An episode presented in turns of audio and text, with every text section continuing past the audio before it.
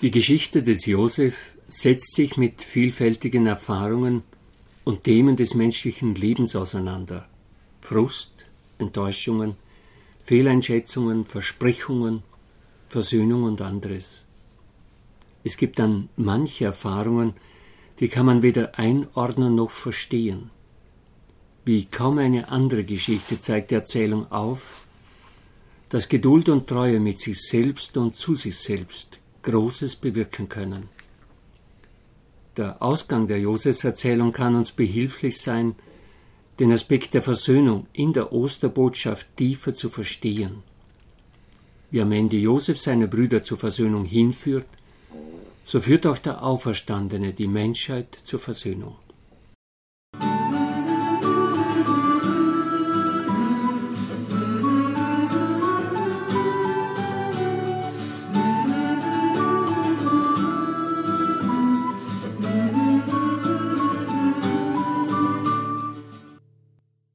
Herzlich sind Sie als Hörerinnen und Hörer des Podcasts gegrüßt. Ich wünsche Ihnen, dass Ihr Glaube Inspirationen erfährt. Der Pharao setzt Josef als seinen Vertreter ein. Als Josef die Rede an den Pharao, die Deutung seiner Träume und den Vorschlag, wie er der kommenden Not begegnen kann, beendet hatte, begann der Pharao zu reden. Er stellte vor allen Versammelten, den Hofbeamten und Dienern fest. Die Rede von Josef sei gut, glaubwürdig und schlüssig. Und er fügte sofort die Frage hinzu, finden wir hier einen Mann wie Josef, einen, in dem der Geist und die Weisheit Gottes sind? Dann schaute der Pharao in die Runde und wartete auf eine Antwort. Er ließ den Anwesenden Zeit, viel Zeit. Niemand erhob die Stimme. Es blieben alle stumm.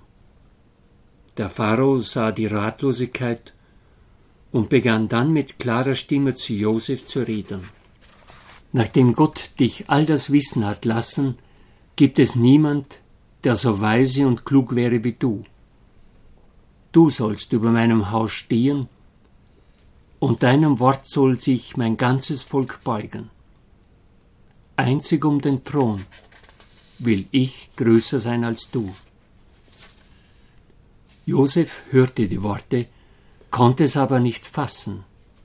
Sein Blick war so ungläubig und leer, dass der Pharao die Sache noch genauer benannte. Josef, schau her. Ich stelle dich über das ganze Land Ägypten. Er nahm den Siegelring von seiner Hand und steckte ihn Josef an die Hand. Damit wurde er Herr über alle Verträge und Geschäfte. Mit diesem Siegel bekamen sie ihre Gültigkeit. Dann bekleidete der Pharao Josef mit Bysius-Gewändern. Die Menschen sollten wissen, dass Josef in den Augen des Pharao in hohen Ehren steht und alle seine Autorität achten. Er legte ihm eine goldene Kette um den Hals. Der Pharao setzte Josef aus Dankbarkeit in das Amt ein. Mit ihm konnte er rechtzeitig der kommenden Not begegnen und die Menschen vor Hunger und Elend bewahren. So war der Pharao entschlossen, alles erdenklich Mögliche in die Wege zu leiten, damit Josef mit der Arbeit beginnen konnte. Da er das ganze Land bereisen musste, gab ihm der Pharao einen großen Wagen. Er war gut ausgestattet.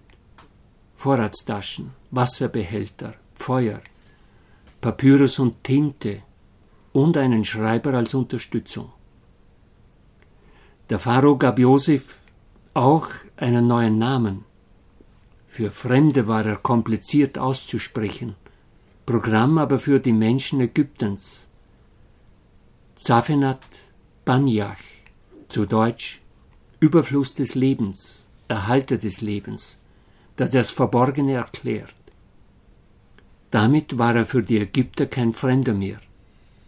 Er zählte als einer der ihren. Der Pharao wollte zudem, dass Josef glücklich sei und Zukunft habe. Ihn traf nicht das Los anderer Hofbeamten, die in solchen Stellungen oftmals zu Anuchen gemacht wurden. Der Pharao gab ihm eine Tochter des Landes mit Namen Asenat, der Göttin geweiht zur Frau. Sie war etwas Besonderes, die Tochter eines Priesters, der im Dienste des Sonnengottes stand. Der Pharao tat einfach alles, damit Josef seine neue Aufgabe gut ausfüllen konnte und keine Zeit für Unwichtiges verlor.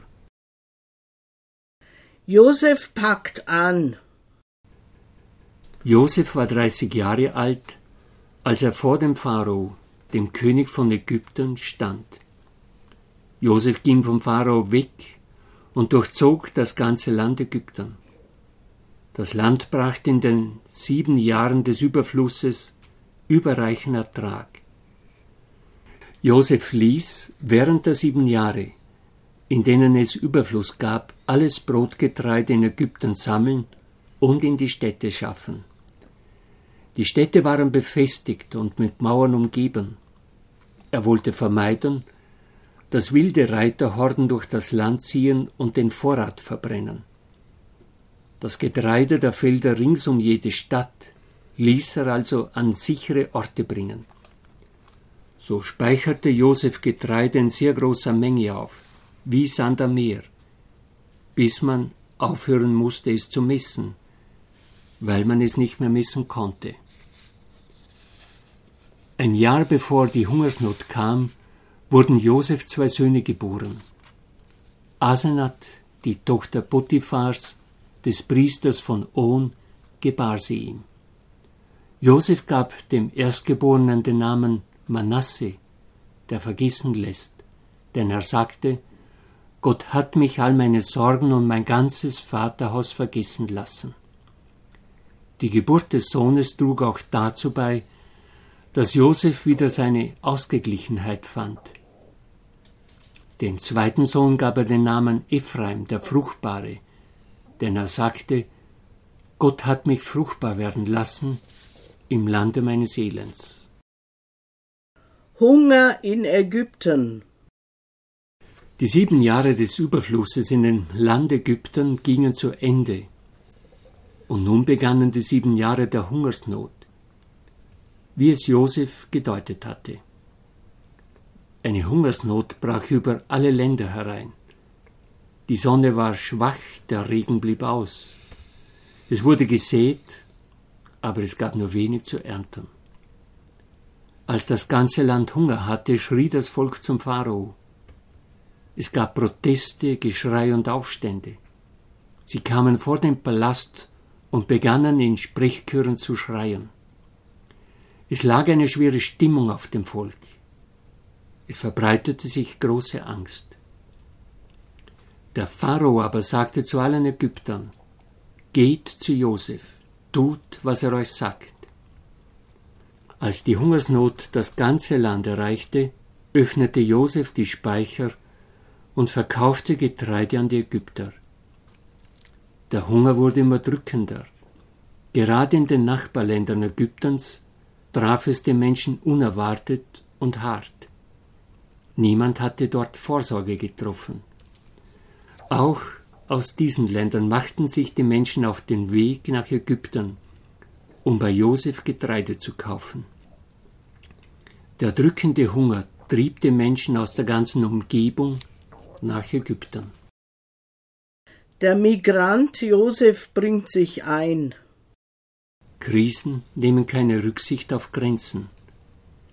Dem Pharao wird der Migrant zur großen Hilfe. Der Herrscher selbst sorgt für gute Voraussetzungen, dass Josef seine Arbeit fruchtbar und zukunftsweisend verrichten kann. Der Pharao ist nicht allein um sich und seine Macht besorgt. Er kümmert sich um die Rettung des ganzen Volkes und ebenso um Josef als Menschen. Er sichert ihm Autorität und eine funktionierende Organisation. Er gibt ihm eine Frau und damit Zukunft.